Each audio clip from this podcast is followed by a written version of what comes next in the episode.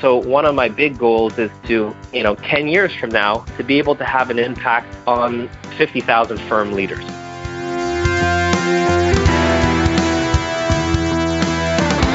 Hello, everyone. Welcome to Life in Accounting. We are a podcast production of WhereAccountantsGo.com. I'm Mark Goldman, a CPA and your host for this podcast. Well, first, before I get into the program, I just wanted to say that I hope you're liking the new music. It was on my to do list for a while, and honestly, it took a few listens to grow on me, but I'm really liking the new intro music for the show. We had it custom made, and I really like the more upbeat nature. I hope you're finding it to be a little more energetic yourself as well. If you do have strong feelings either way, though, I'd love to hear from you. Please shoot me an email or leave me an audio message through the Ask Mark feature on the website. I always love getting feedback on the music or, frankly, anything else for that matter. Well, for this week, we really have a fun guest on the show, Ryan Lazanis. Ryan owns Future Firm in Canada, and I think you're really going to enjoy his story of growing this as well as a prior business, actually, based on the belief that accounting should be easier for small businesses and that the execution of those services should be easier for accountants themselves as well. He also happens to host his own podcast that he started about seven or eight months ago, the Future Firm Accounting Podcast, which I personally personally enjoy listening to. So I think you're really going to get a lot of value out of this episode. If you do enjoy this episode, please check us out online. You can find us at whereaccountantsgo.com. We have all kinds of blog articles there focused on helping you grow your career, find the right job, maybe get a raise, etc., etc. And then we also have links to my books 49 tips for a successful accounting career and 49 tips for working with a headhunter there as well. We have a new job board, and of course, we have all our other 150 50 plus episodes at this point. All kinds of helpful career information there for you at www.whereaccountantsgo.com. Please check us out.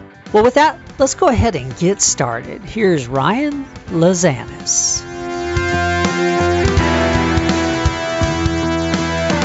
Hey, Ryan, welcome to the show. Hey, Mark, thanks a lot for having me. No problem. Well, for the audience, I have Ryan Lazanis on the show today, and he's a unique guest for several reasons. Of course, we're going to go into Ryan's career in accounting because that's what we do. But number one, he's the first Canadian that we've had on the program, at least to my knowledge. And secondly, he's one of just a few other podcast hosts that we've had on the show, which is a little intriguing to me personally. Podcasts are, are definitely picking up popularity out there. And then third, he owns future firm. And I just love that name. So that's obviously going to be a quite a discussion, you know, for us later on. Ryan, we've got a lot of ground to cover, but I do always like to start at the beginning so our audience gets an idea of, of how you got to where you are today and what that journey was like. What led you to initially consider accounting as a possible career in the first place? So, Mark, I have to 100% blame my father for that, actually. Um, yeah, so he was a business owner, a small business owner in Montreal, Canada, and he had a printing shop and he had some very, very good years and he had some very bad years as well. And I think one thing that he knew, I think he saw at a young age that I wanted to be a business owner myself. And if you get to an older age and you've been running the same kind of business all your life and you fall into some sort of difficulties, you want some sort of fallback plan. And I think he always pushed the idea of having a professional title, something that you could always fall back on when push comes to shove. And that's one thing that he really advocated. And I look up to him in a lot of different ways, especially in the business world. And I took his advice there said I always wanted to run my own business from a young age, and I felt that accounting would lend itself well to that. You know, accounting is the backbone of a business in many ways, and that's one of the reasons why I went into accounting in the first place. Interesting. Okay. I guess just so I understand correctly, was accounting the fallback plan, or was it that accounting is just a great background for any business you're going to go into? I think a little bit of both. And I think when you're going through university, you're not even really sure what you want to do in life a lot of times. You know, I think when, you know, I did my bachelor's at McGill University and I did it in political science and I was interested in politics and I went into political science, but what was I going to do with that afterwards? And I think when I looked at, I wanted to run my own business and when push comes to shove down the road, if I wanted some kind of fallback plan, I found that accounting best suited both of the things that I was looking to achieve. Okay. deal. Yeah, actually, we have a little bit in common there. My father was a CPA, practiced accounting, and he wanted me to become an accountant because you could always, quote, hang out your shingle. You could always start yeah. your own business. And so, yeah, it was sort of, sort of a similar thing, a fallback plan, job security. exactly. Yeah, I mean, you know, there's always a demand for accountants and CPAs out there. So I think it was a good thing to go into that field of study. Okay. Okay. So what were your first few jobs in accounting like? Was the first one that Reinblatt and Company or were there Yeah, so so that was my first accounting job and that was a small firm here in Montreal. There was about 5 people working there. So two partners, the family-owned firm, two partners, there was a receptionist, a bookkeeper and myself. And when I was looking for my first accounting job, when I was I mentioned to you I studied political science then I after that I decided to just go into accounting and as I was studying for accounting I wanted a, a job in accounting on the side as well and I never applied to any of the big 4 I never went to any of the cocktails that they would have here, the recruitment cocktails. I think I actually hit the phone book and looked for smaller firms and called smaller firms to see if they were hiring. And I forgot exactly how I got this job, but I know there was one of my friends that knew one of the partners there and I had one interview there when I was hired, and I really wanted to see the full cycle of a small business when I was working in a firm. I didn't want to do just working on the inventory part of the business and audit, let's say. I wanted to really see the full cycle, and that's why I targeted small firms from the get go. Okay. Okay. And you sound like you feel like it paid off, that you got some good experience through that, huh? I definitely got a different kind of experience. You know, I'm not a technical CPA.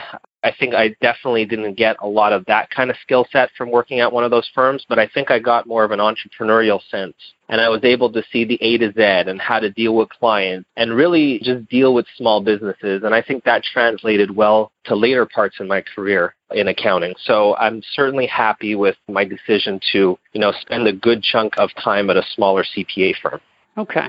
Yeah, I appreciate you sharing that because I think particularly earlier in our careers and when we're a student, you have a tendency to think that an internship at a big firm or you know getting that first job with a big firm is the only way to go. And for some people, they look at it as, or I'll settle for a job in big industry. And really, it's that's not the case. You know, there's a lot of great places to get experience. And I love what you said about just picking up the phone book. Yes, that that that's a bit of an old school way of looking for a job, but I forget what year that was, but it it was still a way of looking for jobs at that time. So I don't think many listeners would follow that strategy today. Yeah, yeah, a little different, but you're definitely a man of action. So I'm not sure if there were milestones during that time with Reinblatt because you were there for, for, several years, and then mm-hmm. pretty soon after that started Zen Accounting. So take us through that time to Zen Accounting. Yeah. I mean, what were some of the things that you learned, and what were the milestones that led up to you starting Zen? Yeah, so I think Reinblatt and Company, I was very comfortable, again, handling basic accounting services for small businesses. I did enough of the files. I saw enough of what the process was supposed to look like. I was pretty comfortable with that. And then when I received my CPA title, I went into industry briefly. I only lasted about six months. It really wasn't the type of job for me. I really found it very repetitive. I was an assistant controller at a medical company, and I found it very repetitive. I, after like month three, I felt like I had almost learned everything. And I did not want to climb the ladder. I did not want to be a controller. I did not want to be a CFO. Like that just wasn't the future for me. So going back to what I said earlier, I always wanted to start a business. I just didn't know what kind of business I wanted to start. So my experience, for the most part, came from Reinblatt and Company. I was comfortable with that kind of work, but the business model did not really jive with me. And actually, when I left Reinblatt and Company, I actually threw out all my accounting and tax textbooks. I really thought that I'd never go back into public practice. I was going into industry and that's where my career was going to be heading. So I never really thought I'd go back into public practice. But when I was thinking about ideas to start a business, I couldn't escape the fact that most of my experience came from public practice.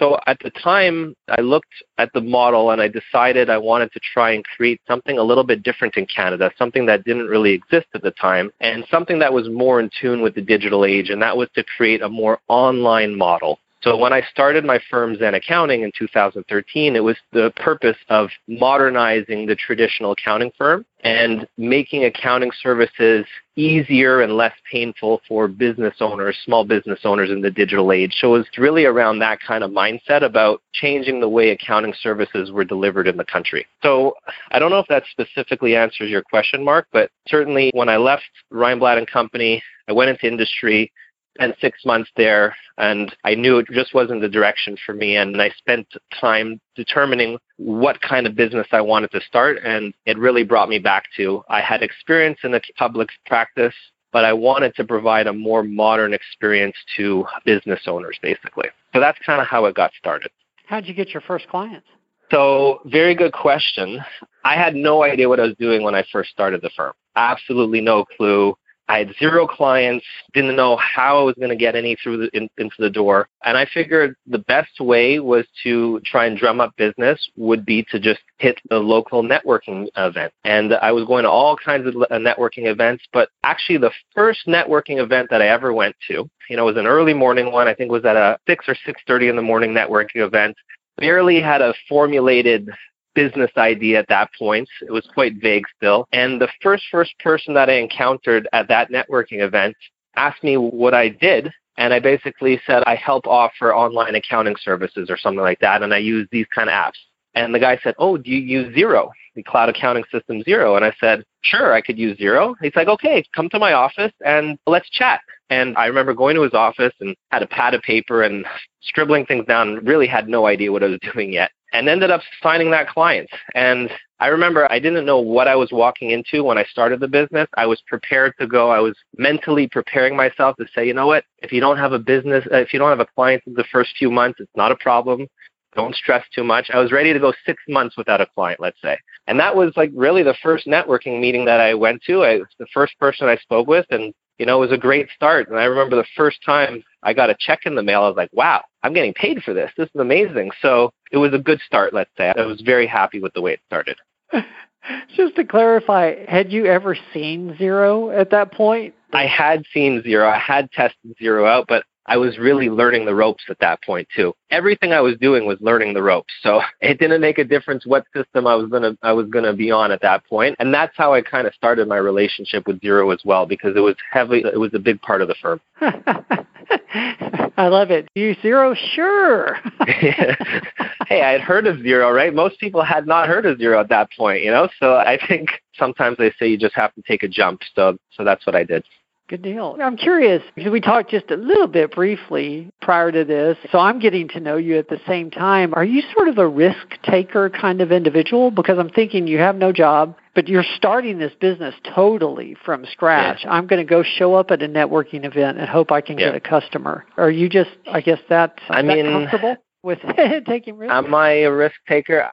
Probably I am. I mean, I don't know where I am on the spectrum, but I mean, and we'll get into this a little bit later on, but I'm taking a risk right now because now I have a new business venture and I also started again from scratch. So that's a risk when you had an established business and you decided to sell that business and move into something else. So you know what? Sometimes you just have to follow your gut. So I think that's what I do a lot of times is just say, you know what? There's a calculated risk.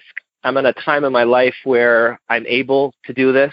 When I started my business, I was 28, 29. I'm 36 now, so I had started the firm about six, seven years ago. So it was a good time to kind of say, you know what, like, let's go all in. And if it doesn't work out, it doesn't work out. I still have my CPA title and I could head to any accounting firm, basically. So I took a calculated risk and it ended up working out. Okay.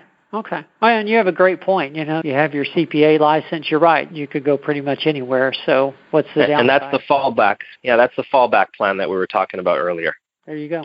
Okay. Well, since you already alluded to it, yeah, let's go through, I guess, the milestones yeah. with building Zen. And I am intrigued because you sold it only five years later. Mm-hmm. So I have, yep. I'm curious about the decision making process there, yeah. you know. So yeah, let's go through that time period. Sure. So when I started, it was a one man show. I just started with an idea to try and make accounting easier for small business owners. It was really that concept. It was not about providing a financial statement and a tax return. It was providing a curated experience to make it easy and automated and pain free. So that's what I had in my mind when I started out. And I didn't know if it would work because I remember, you know, when I quit my job, I told my boss at the time, he said, Oh, what are you going to do? I said, I'm going to start an online firm and I'm going to meet clients on Skype and we're going to do everything online using cloud accounting software. He's like, that's never going to work.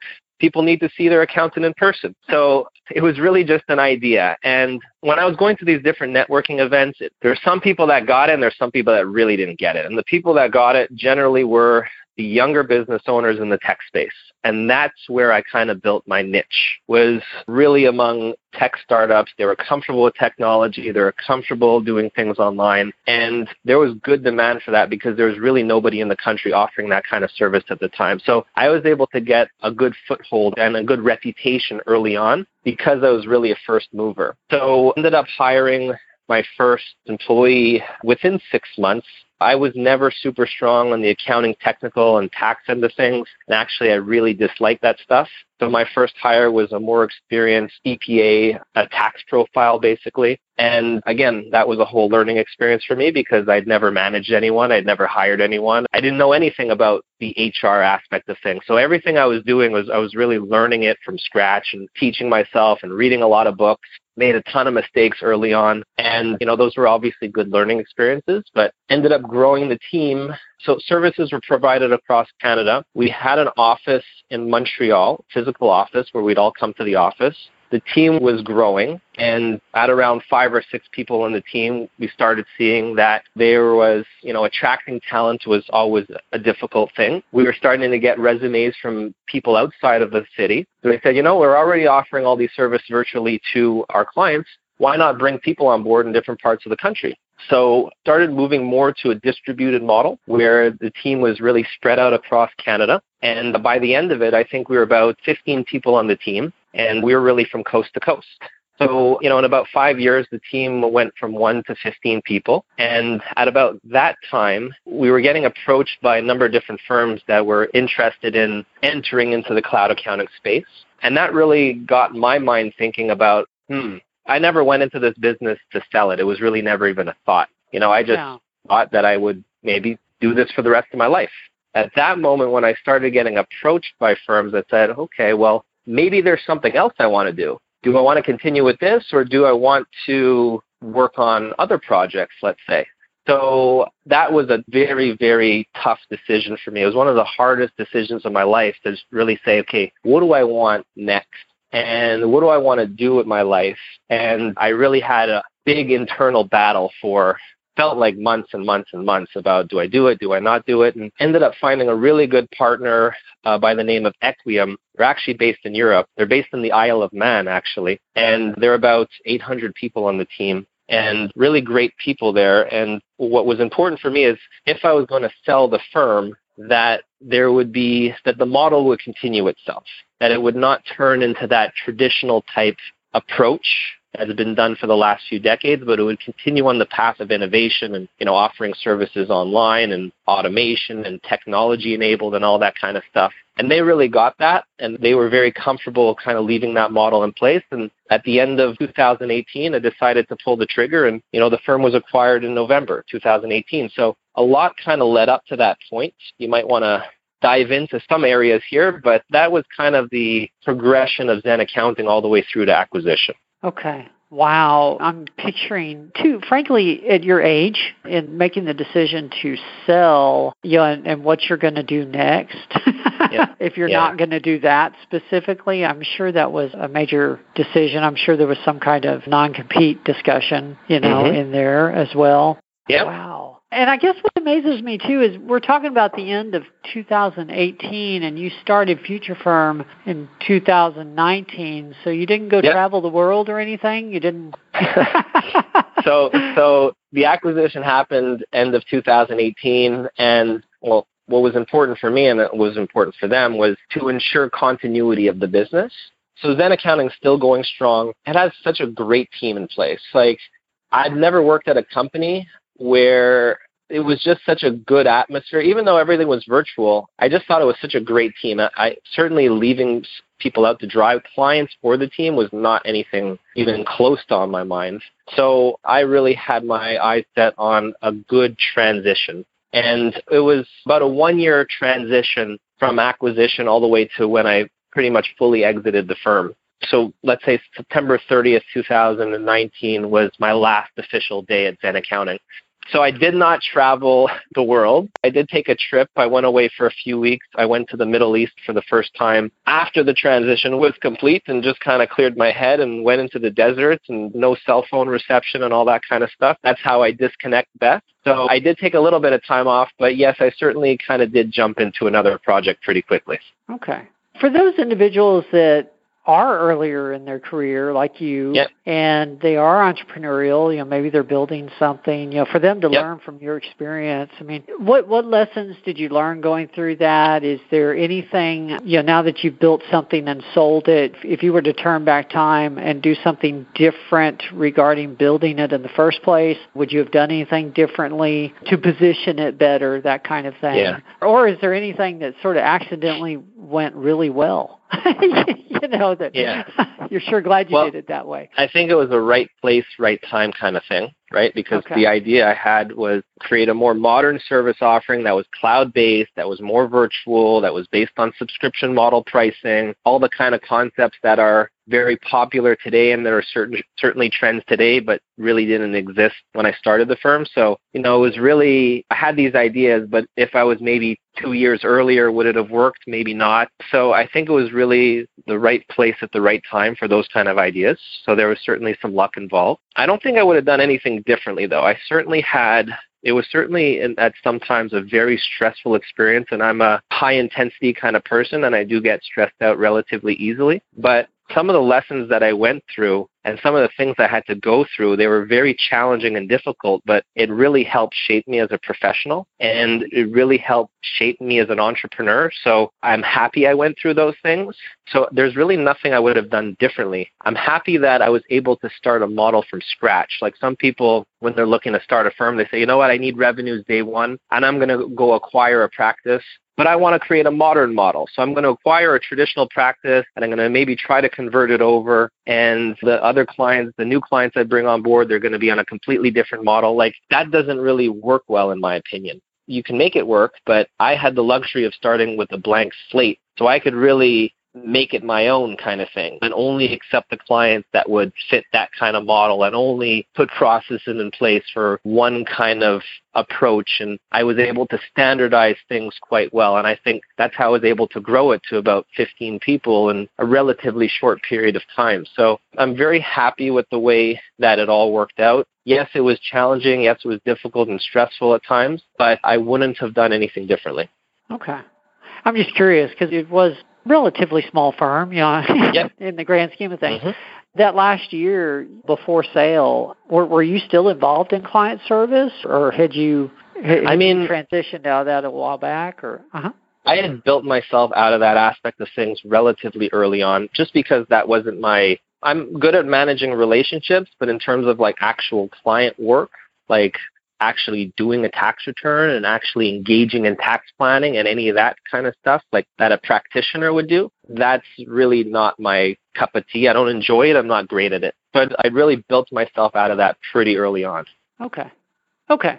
All right. Gosh i it, i could ask you questions about that all day. There's so many different roads we can go down and i want to make sure we get to some of the other stuff though. Mm-hmm. so actually there's an idea for a follow-up episode right there we could anytime, Mark. Let's talk about what you're doing now, though. Future Firm. Yeah. I love the names, very descriptive. I like business names where immediately you can tell what it's about. So great job naming it. Thank you very much. Where, where do you see it going, or what's your ultimate goal for this? Have you even had time to think about it? Yeah, I mean, I have. I mean, what I'm looking to do, what Future Firm does is it provides resources to other firm owners to help them modernize. And, you know, I remember when I started my firm, I had no one to go to. I was on my own. Like all the resources that I found were very traditional. They didn't speak to the more modern models you know, if I wanted to do online marketing for my firm, if I wanted to like attract and manage and retain a remote workforce, if I wanted to help put a more standardized, scalable model in place, all of these things I had nowhere to turn to. And I certainly couldn't turn to a professional body. So I was a little bit, one of the other reasons that I started Zen Accounting was because I think I was a bit frustrated with how services were being delivered and I wanted to help move the needle forward a bit. And that's, you know, when I was thinking about going through the acquisition in the first place, I had to boil things down to my purpose to see what I wanted to do next. And my purpose is really to help advance the profession. And that's what I'm trying to do with Future Firm is work with other firms out there to help them go through their modernization journey. So there's a few ways that I'm doing that at the moment. At the moment, I'm doing with a select group of firms one-to-one mentoring, and I'm already capped out at the amount of firms that I'm working at working with right now. The other thing I really like doing is I really discovered a passion for marketing and digital marketing. And that's one of the ways on how I grew Zen Accounting. I discovered the power of blogging and content marketing, and I grew the firm basically through Google organically. And I really enjoyed that. And I'm applying those kind of principles to Future Firm and to develop content, whether it be through a blog, whether it be through a newsletter, whether it be through a podcast, to help educate other firm owners and to provide them with advice and practical information on how to adopt a more modern model. So I'm really enjoying that. So one of my big goals is to 10 years from now to be able to have an impact on 50,000 firm leaders. So one of the ways I do that is I help educate certain firm leaders and firm owners on a weekly newsletter. And in this weekly newsletter, I basically curate the top five pieces of content that firm leaders should know about to help modernize their firm. It could be news happening in the industry, it could be practical information and advice on how to implement a certain process in your business. I'm scanning through all the news and content and articles and YouTube videos in the accounting space each week to find the top five best things that I shoot off in a brief email to these individuals. And that's one of the ways on how I'm helping impact their business. And just a bit of a shameless plug here, Mark, if anyone's interested in that email, they can go to www.futurefirm.co slash top five. So these are just a few ways on how I'm helping educate and helping provide resources to firm leaders that are looking to modernize their own firms. Wow. You've got a lot on your plate. And you have a podcast as well, which yep. I I'm a little jealous. Um, Why is that? so you have 150 plus episodes here. So you know, I'm the one looking up to you. I'm only at 10 or 12 episodes now, so I have a long way to go, Mark. You've had Will Buckley from Xero. You had someone from BotKeeper. And I've had a few guests from BotKeeper myself. But my one of my actually I shouldn't say one of probably my favorite podcast yeah. host, Ron Baker from Soul of Enterprise. Yeah. I mean, just like yeah. you started out with heavy hitters. That's amazing. He's a good one. Yeah, thank you very much. And he had a big impact on my firm actually. You know what? The one thing about Ron Baker is he's incredibly generous with his time. And even when I was a young firm owner, when I just started out, you know, he'll answer your emails and he'll provide advice. You know, he'll he'll get back to you. He's a very busy guy, so you know, I've always appreciated that. And his book was maybe the biggest impact. You know, that one book had a huge impact on my firm. So yeah, he was great to have as a guest. And the podcast is something that I'm still finding the format. But again, I'm trying to deliver content to firm owners that help them with, I'm trying to provide them with practical information and nuggets that can help them improve and modernize their firm. Okay. I'm curious just from the practical earning mm-hmm. a living standpoint. I understand yep. how you make money on one-to-one mentoring, you yep. know, for firms. You're developing digital resources. Is there a light at the end of the tunnel there for that to help supplement your living eventually as well? Yeah, or, I think sorry to cut you off there. No. You know, certainly the one-to-one mentoring is something that's easy to understand in terms of a business model. I think I'm not in a huge rush at the moment to what I'm doing is I'm developing a brand at the moment and I'm developing a audience uh, through primarily the newsletter, which is a fantastic tool. And I wish I would have actually started a newsletter years ago because if you can get in front of a group of people each and every week you know that's great from a branding perspective. And you know when you have other products and services that you're ready to roll out that are maybe a little bit more developed people are a little bit more engaged and interested in, in perhaps buying those services or products. So there's a few ideas i have that i haven't fully developed yet so i don't want to discuss those specifically. But i think a priority for me right now is just making sure that i'm providing the most valuable content out there for firm leaders to help improve their own firms and to help modernize their firms and really just work th- work on that before I roll out other products and services. Okay, fair enough. Fair enough. Well, I do want to make sure we have enough time for the final three questions because I end every podcast with mm-hmm. the same three questions to give us some consistency. Last thing before that, though, if everything goes exactly the way you'd like, yeah. what does success look like for you and Future Firm down the road yeah. several years, five years, 10 years, wherever that success would be? What does that look like? What's your ideal goal? Yeah, I mean, I think ultimately I'm interested in the concept of, I think a lot of firm owners, they work a lot of hours and they work really hard and you know work is really the only thing that you ever think about. And certainly that was my experience for a chunk of the time. When I was running Xen Accounting, I wasn't doing the 90 hour work weeks some of the other accountants do. I had a, relatively normal work schedule, but the work is intense. And I think when I started Future Firm was about me taking a step back and saying, how do I create a business that's maybe more lifestyle oriented? And that's one concept that I'm very interested in is maybe not taking on hundreds of clients, maybe I'm taking a, a select group of clients and maybe developing more passive income streams on the side and having something that has a little bit more flexibility around it. And that's a concept that I'm very interested in. And the other concept I'm actually becoming a lot more interested in is the concept of maybe more minimalism and how much is enough because we always have the idea we have to just grow and grow and grow and be bigger and add more staff and add more clients. And when I started Xen Accounting, that was certainly the thought process. And then I took a step back and said, is that really what I want to do? And, you know, so success for me in this new business, Future Firm, is really not about,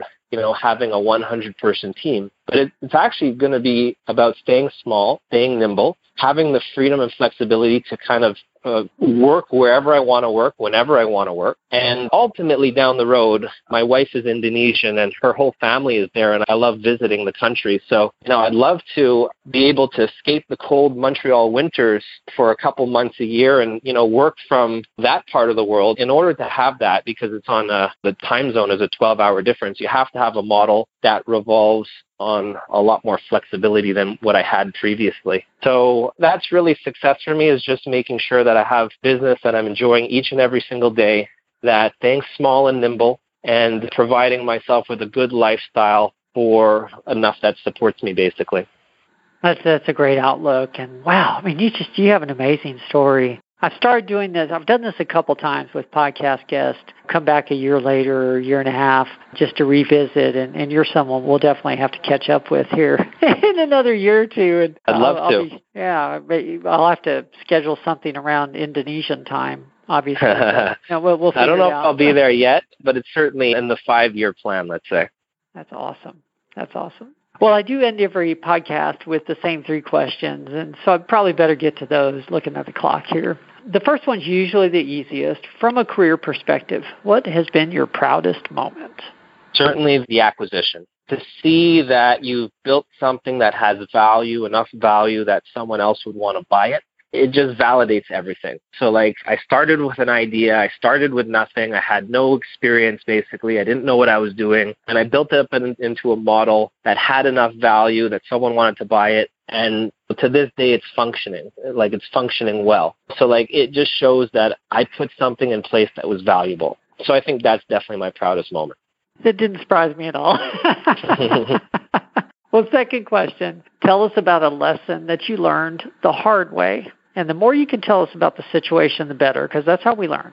A lesson i've learned the hard way you're putting me on the spot here, Mark. Or a mistake you've made and sort of what you learned from it. That's yeah, I've, I've made question. made a lot of mistakes. I'm just trying to pinpoint.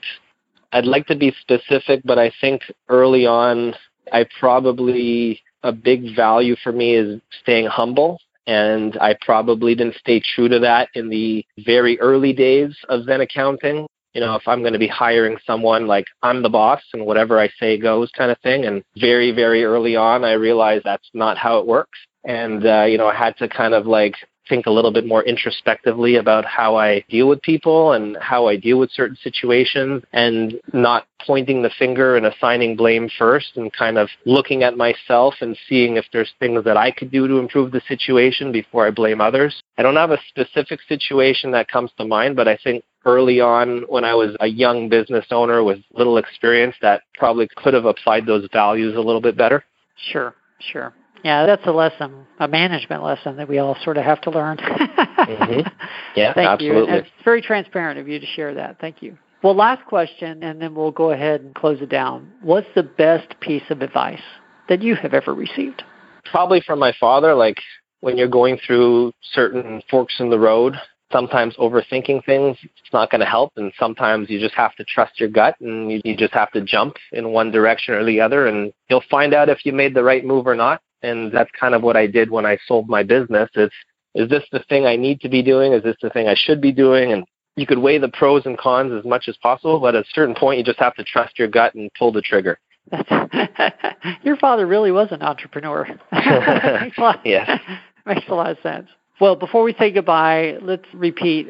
What's the best way to find you online, or what's the best way to contact you? Yeah, the best way to stay in touch with me is really signing up to my weekly email. So once again, you can go to www.futurefirm.co slash top five. That's five, like the number five. And, um, you know, it's me sending the email every week, every Tuesday morning. If you write, if you respond to the email, if you have a question, I get back to you. So I'm constantly engaging with my readers that way. And that's really the best place to stay in touch with me. Beautiful. It sounds like you're doing a lot of good things for the profession, and thank you very much. I really appreciate you taking the time for this. Well, thanks a lot for having me on the show, Mark. Well, hey, that was our interview with Ryan Lazanis, and I hope you enjoyed it as much as I did. Some of the takeaways that I got from our discussion with Ryan is, first of all, just how calm Ryan sounds. He's really at peace with himself and the career that he's built and that he is building. And then, secondly, I guess building on that, he's not done. I'm really curious where he's going to be in two years, three years, five years, or even 20 years down the road. He's a really interesting guy and he thinks outside the box. And so I'm really looking forward to following up with him later on. You can tell he really enjoys the life and the career he's building for himself. If you found value in this episode, like I mentioned, please check us out online as well. You can find us at www.whereaccountantsgo.com. And don't forget, you can leave us feedback or ask any question you would like in your own voice using the Ask Mark recorder on the website. It's at whereaccountantsgo.com and simply click on Ask Mark up in the top menu bar. Well, thank you again for joining us. I'm Mark Goldman, your host for Life in Accounting, and we will see everyone next week. There's more to come.